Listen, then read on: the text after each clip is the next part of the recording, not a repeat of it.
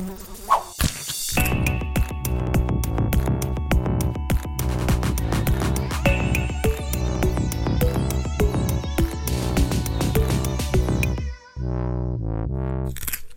Bites. Hello, this is Trust Bites presented by My Trusted Source, the solution to build trust throughout today's global food supply chain. I'm Dr. Darin Detwiler, and in these next episodes, we'll be diving into deep discussions with our advisory board. One of our advisory board members is Pedro Ferro, and I'm really excited to be talking with them. Welcome, Pedro. Oh, thank you, Darin. I'm really excited to be here myself. You know, we interact with people, we travel, we have conversations with those around us, and we often have the ability to speak with people whose experiences are not solely within our field. And this, I believe, is going to be one of those opportunities to bring your rich background into this conversation. But for those who might not know who you are, tell us just a little bit about yourself. Sure. Well, thank you. Uh, I, I have worked for 30 plus years in the automotive in commercial vehicle industry all over the world. I uh, actually had the opportunity to live and work in places like China, in Europe, in Mexico. And uh, my last job was CEO of a of a large brake manufacturing company that makes uh, brake linings and brake shoes for commercial vehicle industry. And five years ago, I became independent, uh, working with a private equity firm and also as a consultant. I specialize in complexity reduction in manufacturing including supply chains, primarily global supply chains such as auto parts and truck components, right? So I have a little bit of experience in the food supply chain because I worked closely with WQS during the time of its sale. And I had the opportunity to see some practices in the supply chain and to compare that with the practices that are done in my world. So that's kind of my background in a nutshell. Well, thank you for sharing that with us. And, you know, obviously there's comparisons that can be drawn between the, the two sectors there. One element that I can guarantee you will find in both is that idea of trust. I would love to start off by just simply asking you the question how do you define trust? What does trust mean to you? Uh, I would say that trust is something that you earn and acquire based on having multiple reliable experiences with something or someone. So, you know, it's not something that comes out of hierarchy or comes out of status or it comes out of the position of the other party. I think it really comes only after you experience reliably, you know, many times. I used to have a, a joke in my, my business. We used to say, we only trust in God everybody else brings data. That kind of tells you a little bit about our mindset, you know. And nowadays, it's very easy to confuse trust with data, with knowledge, with many things. Really, for me, boils down to reliability. You know, the outcome being what both sides have agreed to consistently over time, right? Well, you know, we find ourselves talking in different circles from time to time. And I was recently talking with someone who described trust in that to trust yourself, you don't need evidence. And I, I can see that, right? But when you're trying to build trust, more transactional, if you will, with other yeah. people, you have to have that evidence, whether it's data or just sure. that evidence to do that.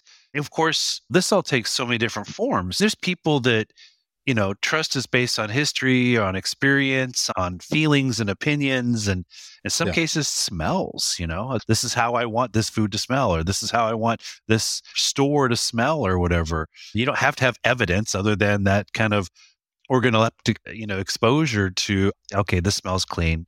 But, you know, yeah, the proof, the evidence of trust is going to vary all over the place. I think it's it's changing because people are demanding more and different types of evidence. Yes. Do you see that growth in terms of what's being expected today? Yeah, absolutely. I think that the expectation has gone up, and and I agree with you. I think the first time you meet a product or you meet a person or you store, you are informed in your decision to consume in your decision to act based on the reputation, based on the data that you have, on the information. So if I go to a good store, first time I'm there, I'm going to think about the brand image. I'm going to think about the displays. I'm going to think about the data I'm getting or a good restaurant, you know, but really, I don't think at that point I have trust in that chain, in that product, in that store. I think what I have is I am well informed.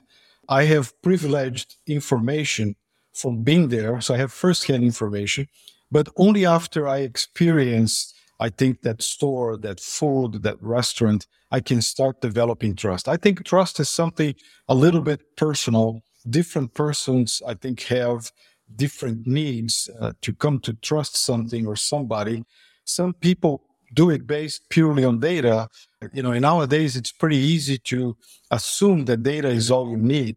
But you know, even if you think about artificial intelligence, what you see nowadays, these language models that they have out there, still are hallucinating.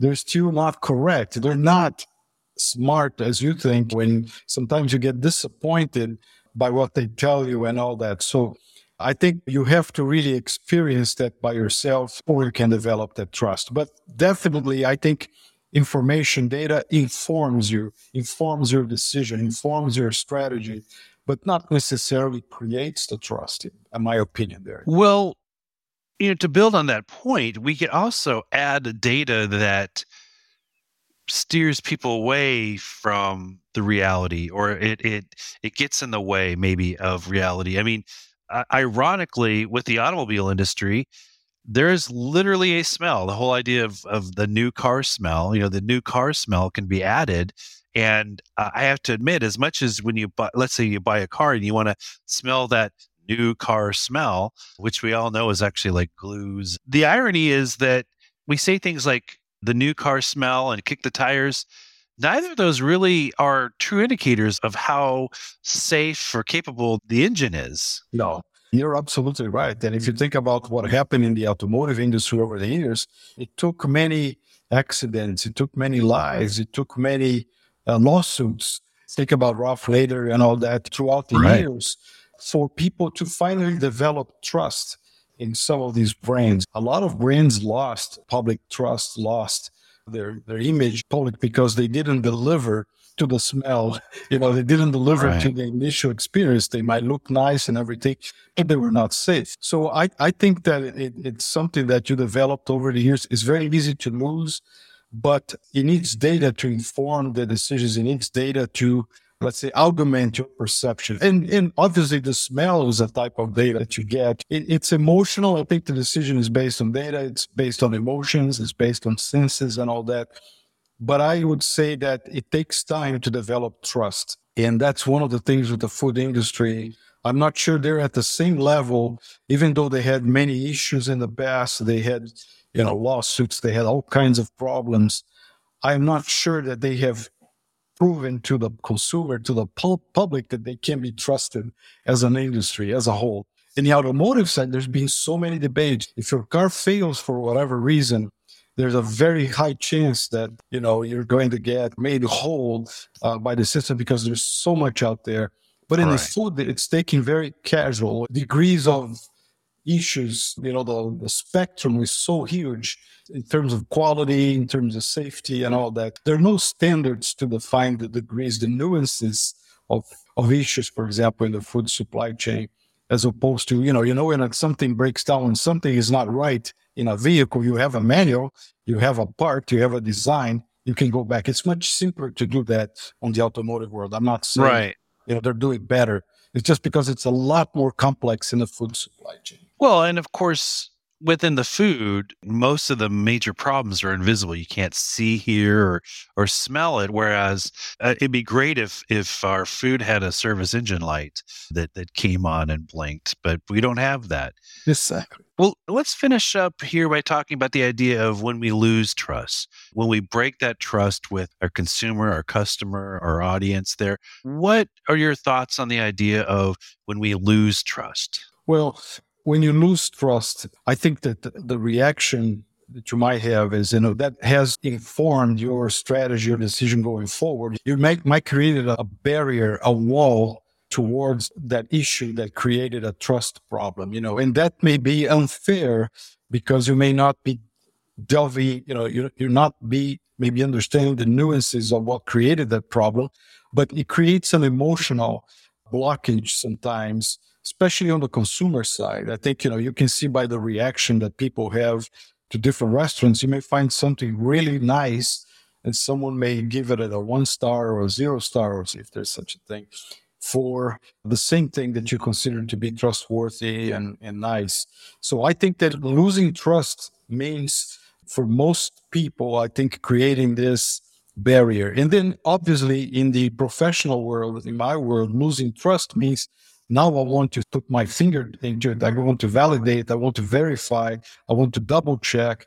It's a different sense of responsibility there because there's money involved. Well, I would imagine there's some similarities in terms of if I'm a consumer and I lose trust with a food maker, a brand, or a restaurant or a grocery store, I'm going to lose my trust with everything associated with that store, with that brand.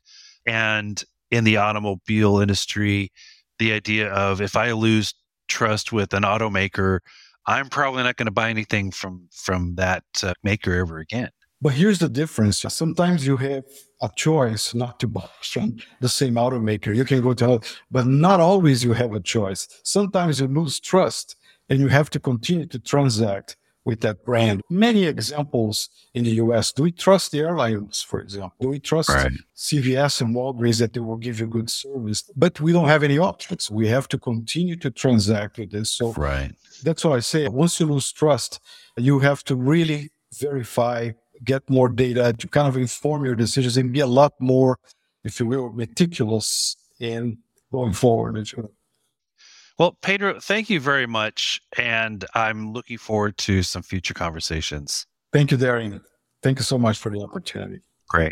I hope you found this discussion on trust and validation in the food supply chain enlightening. And I invite you to future episodes where we will continue to hear from our My Trusted Source Advisory Board members who will share their insights and experiences related to trust, communication, and validation in the food supply chain. Until next time, I'm Dr. Darin Detwiler for Trust Bites, presented by My Trusted Source. Trust Bites